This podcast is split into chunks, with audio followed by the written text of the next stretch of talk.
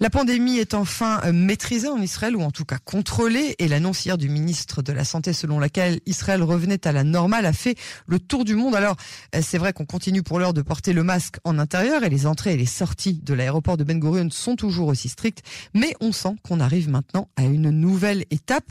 Celui qui justifiera ou contredira mes propos, c'est notre professeur Cyril Cohen, que j'ai le plaisir de retrouver maintenant. Bonsoir professeur. Bonsoir Yael, bonsoir. Comment allez-vous? Ça va, ça va, ça va. Ben, la, pandémie est finie, donc euh, je prends toute euh, opportunité d'interview avec eux. Non, je rigole. je, me disais, j'ai loupé quelque chose. La pandémie est finie, c'est encore plus optimiste que ce que j'espérais euh, de vous ce soir. En tout cas, tout d'abord, merci d'avoir accepté notre invitation. Je rappelle que vous êtes euh, le directeur du laboratoire d'immunothérapie de l'université de Bar-Ilan à Ramat Gan et membre euh, du conseil consultatif du vaccin contre le Covid-19 et des essais cliniques euh, contre le Covid-19 au sein du ministère de la Santé. Alors, du coup, professeur, ma première question, pourquoi cette décision du ministère de la Santé? Surtout, c'est finalement on garde les masques en intérieur. Bon, je, je, reconnais que dans un sens, euh, il y a petit, petit paradoxe. C'est vrai, les masques à l'intérieur. Je crois qu'on essaye de faire les choses de manière graduelle.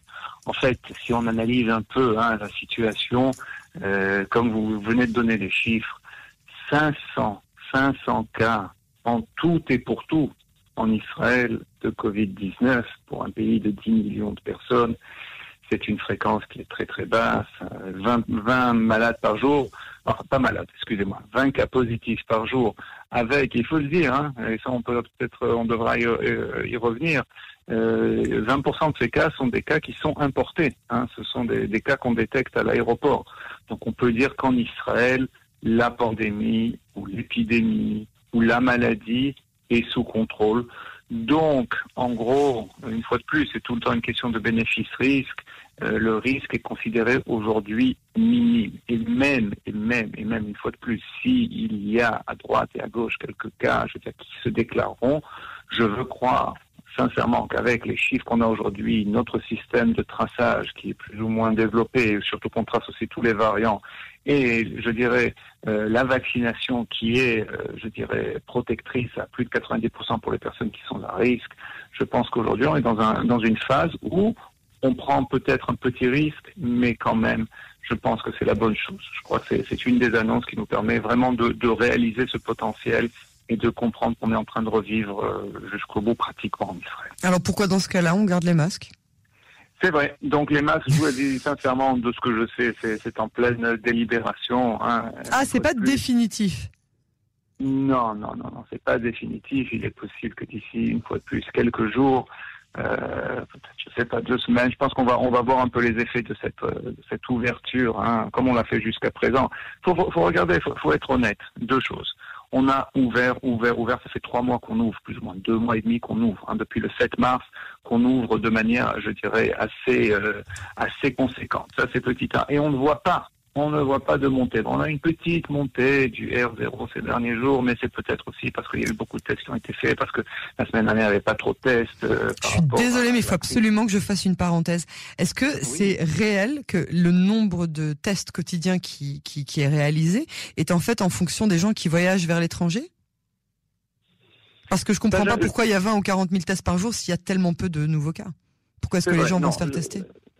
Euh, une fois de plus, ce n'est pas seulement ça. C'est vrai que ça représente une, grosse partie. je n'ai pas les, je n'ai pas les chiffres exacts. Hein. Je, ne suis pas moi, je suis juste immunologue, donc euh, je, je, ne teste pas. C'est vrai. Je ne teste pas. Mais, mais une fois de plus, je tiens à vous dire que lorsqu'on on, analyse, hein, une fois de plus, comme je le disais, on ouvre, on ouvre, on ouvre, et en gros, on voit, on voit une baisse, même pas une, stabilisation, on voit une baisse.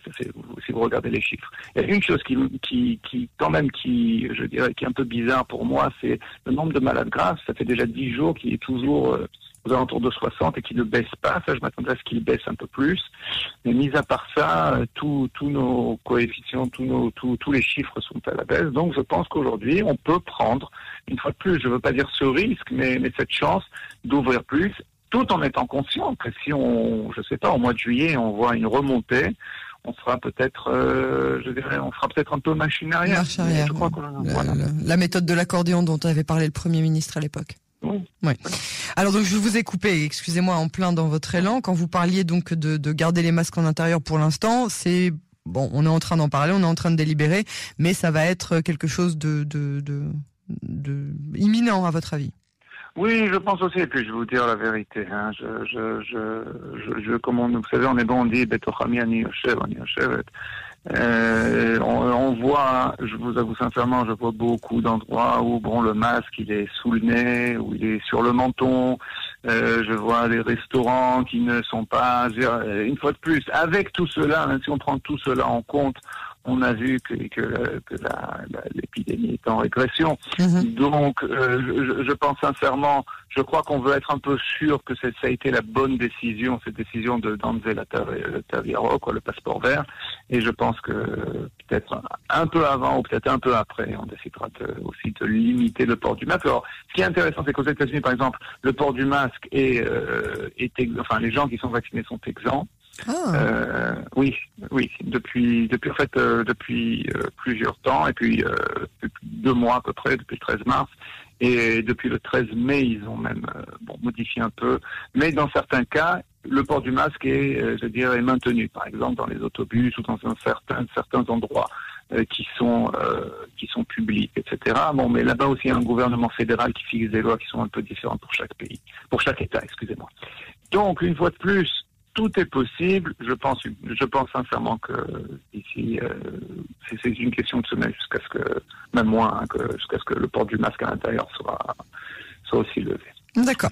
Alors maintenant, au niveau de la vaccination, on stagne hein, depuis euh, de nombreuses semaines. Il semble ah que les personnes qui euh, ont choisi de ne pas se faire vacciner, je ne parle pas évidemment des personnes qui n'ont pas encore la possibilité, comme les plus jeunes, euh, ces personnes qui ont choisi de ne pas se faire vacciner ont finalement profité de cette immunité collective, je dis ça avec des guillemets, qu'a obtenu le pays. Est-ce que la prochaine vaccination des adolescents va changer quelque chose à votre avis? Changer à quel niveau? Quel est, de, de quel C'est-à-dire que est-ce que finalement, vu que euh, le pays est vraiment sur le point de sortir définitivement de la pandémie, est-ce qu'on a finalement besoin de vacciner euh, bah. les, euh, les adolescents, les 12-15 ans et ceux qui seront plus C'est une excellente question. C'est une excellente question. Hein, et j'avais dit maintes fois, nous ne sommes pas sous condition d'urgence en ce moment en Israël. Et la preuve, justement, c'est qu'on on est en train justement de lever les restrictions de, du passeport vert et, de, de, du badge violet, etc. Donc, ça, ça, on doit relativiser. Maintenant, quelles seraient les, la, quelles seraient les raisons pour vouloir euh, vacciner les enfants? Bon, petit 1, ça a été euh, approuvé sous condition d'urgence aux États-Unis. La situation est un peu différente aussi aux États-Unis. Petit 2, euh, une fois de plus, euh, on, on, voit quand même des cas, je veux dire, euh, des cas graves. de, on a, on a eu ce cas très, très, je dirais, très regrettable hein, hier d'une d'une petite fille à, à, à à Ishua, quoi, à Bnebrak, petite fille de 12 ans qui a eu la, la Covid-19, 12 ans, douleur poitrine et qui est décédée, qui est décédée d'une inflammation d'une myocardite. Donc euh, ça, ce sont des choses qui sont réelles. Hein. On a eu 150 euh, hospitalisations euh, en Israël, dont d'enfants, dont 75 de cas de cas graves. Hein. Et donc ça, on pourrait dire, oui, les enfants, même si en général ils sont épargnés par la Covid-19, ils sont asymptomatiques, on a quand même des cas. Et, et vous savez, quand on vaccine, on vaccine aujourd'hui contre la, varicelle, la rougeole, etc. On vaccine pas pour des maladies. Euh, c'est pas y, a, a des épidémies de varicelle ou de rougeole. Il n'y a pas de cas, mais on vaccine quand même pour préserver cette immunité collective. Donc la question est de se poser est-ce que oui, on va avoir besoin ou non de vacciner les adolescents? Une fois de plus, je vous l'ai déjà dit, je pense plusieurs fois. Moi, je ne suis pas pressé. J'attends de voir les résultats, surtout que, et ça tout le monde le dit, aussi bien, euh, je veux dire, les spécialistes, aussi bien au ministère de la Santé, on a été interviewé plusieurs fois, il y a la question des myocardites suite au vaccin. Donc, cette fréquence qu'on a, qu'on a repérée chez les plus jeunes, elle est assez, entre les 18 et 30 ans, elle est de 1 sur 20 000, mais quand même, pourquoi faire courir des risques si on considère qu'aujourd'hui la situation en Israël est bonne, surtout qu'on a des données du CDC, du Center for Disease Control, le centre de, contrôle des maladies, aux États-Unis, mmh. qui, euh, justement d'hier, qui disait qu'il y avait euh, apparemment des myocardites aussi chez les enfants, chez les adolescents qui sont vaccinés, en général euh, après la deuxième dose, et euh, quatrième jour, hein, c'est ce qu'ils disent, le quatrième jour après la deuxième dose, et plus les garçons que les filles. Donc jusqu'à ce qu'on jusqu'à ce qu'on prenne, ce qu'on ce y comprenne un peu plus, est-ce qu'on qu'on arrive à cerner un peu ces cas, savoir quelle est la fréquence exacte, quels sont les symptômes, quels sont peut-être les paramètres qui gèrent cela, je pense que pour l'instant, on n'est pas pressé. Et c'est aussi, hein, une fois de plus, j'écoutais le, le directeur du, du, ministère de la Santé, le professeur Freddy Lévy, c'est exactement ce qu'il disait il y a quelques minutes à ce sujet-là. C'est c'est sous, je dirais, sous, sous examen. On est en train de voir justement peser le pour ou le contre. Si demain on a un variant terrible qui attaque les jeunes et qui résistant euh, ou qui est transmis beaucoup plus rapidement, etc., etc., et qu'on a un vaccin adapté à cela, oui, on pourra considérer. Pour l'instant, il faut quand même attendre. Alors justement, puisqu'on parle du vaccin et de leur euh, efficacité, on sait maintenant que les vaccins ARN Messenger sont donc euh, Moderna et Pfizer sont efficaces contre les mhm. différents variants. D'ailleurs, à l'occasion, il faudrait que vous nous expliquiez comment est-ce que avec la violence de ces variants, ça c'est vraiment une parenthèse dans ma question, mais avec la violence de, par exemple, du variant indien ou du brésilien, euh, est-ce que avec la première souche du vaccin qui a été réalisé, on a réussi à, contenir en fait tous ces variants? Mais euh, donc le reste de ma question, c'était pourquoi maintenant maintenir euh, de telles restrictions autour de l'aéroport? Est-ce que ça doit toujours tellement nous inquiéter? Alors, je vais finir par la fin. L'aéroport, c'est le talon d'Achille qui vous ramène un an et trois mois en arrière. C'est là que ça a commencé. Israël a le luxe d'avoir un point d'entrée, c'est l'aéroport, et ça, ça doit être sous contrôle. Et ça, il ne faut sous aucun cas euh, le négliger. Sous aucun cas.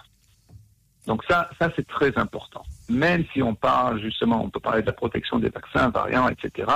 On est toujours à temps d'avoir un nouveau variant. Euh, il y a maintenant le variant bordelais.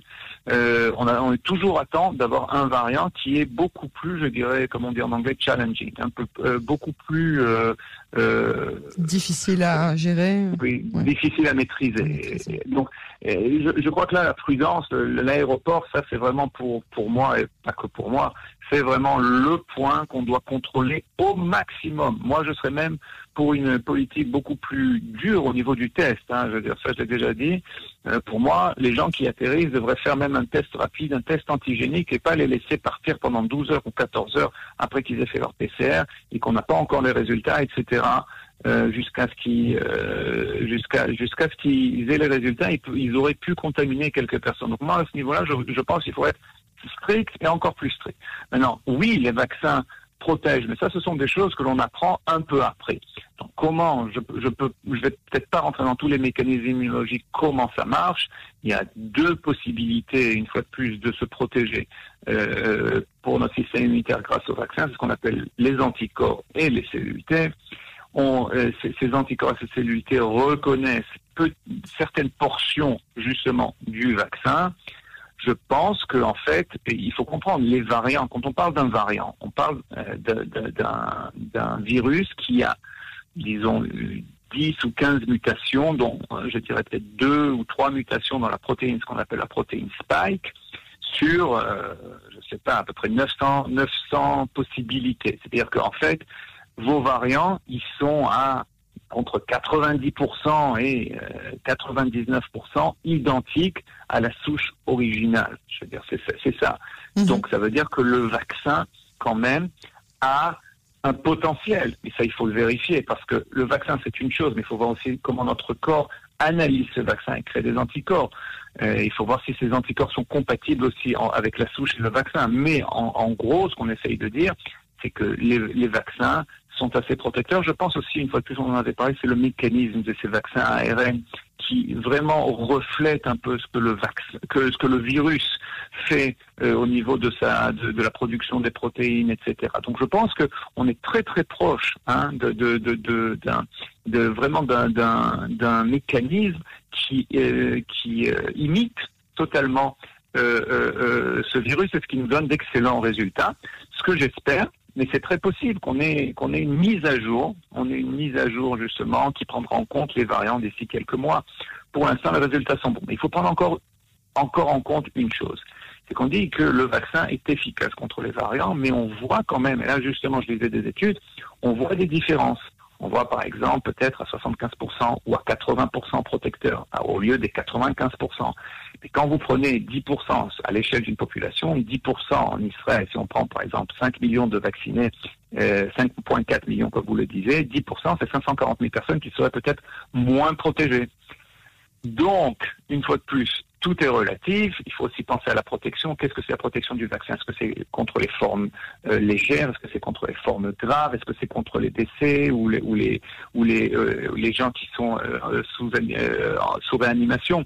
Donc tout cela est relatif. Ça va nous prendre du temps, encore un peu de temps, pour savoir quel est le potentiel de ces vaccins. Je n'écarte pas la possibilité d'avoir un rappel d'ici quelques mois où il y aura justement, c'est ça l'avantage de la plateforme ARN, c'est de la, possibilité de mettre à jour ces vaccins de manière très très rapide. Donc les compagnies travaillent. On va voir ce qui va arriver d'ici. On sera en monodose. Ce sera pas en deux fois.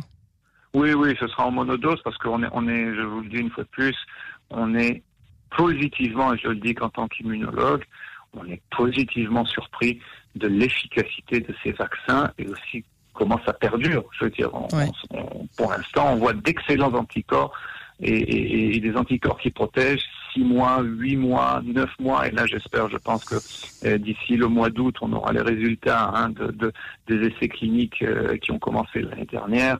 même un an, ça, on est quasiment, je dirais, sûr que ces vaccins, ça a été vraiment euh, un excellent pari et, une chance, une, une excellente chance. Beaucoup, beaucoup de chance. Professeur Cohen, je vous remercie beaucoup pour ces précisions et à très bientôt sur Canon Français. C'est moi, c'est moi. Au revoir, bonne soirée. À vous aussi.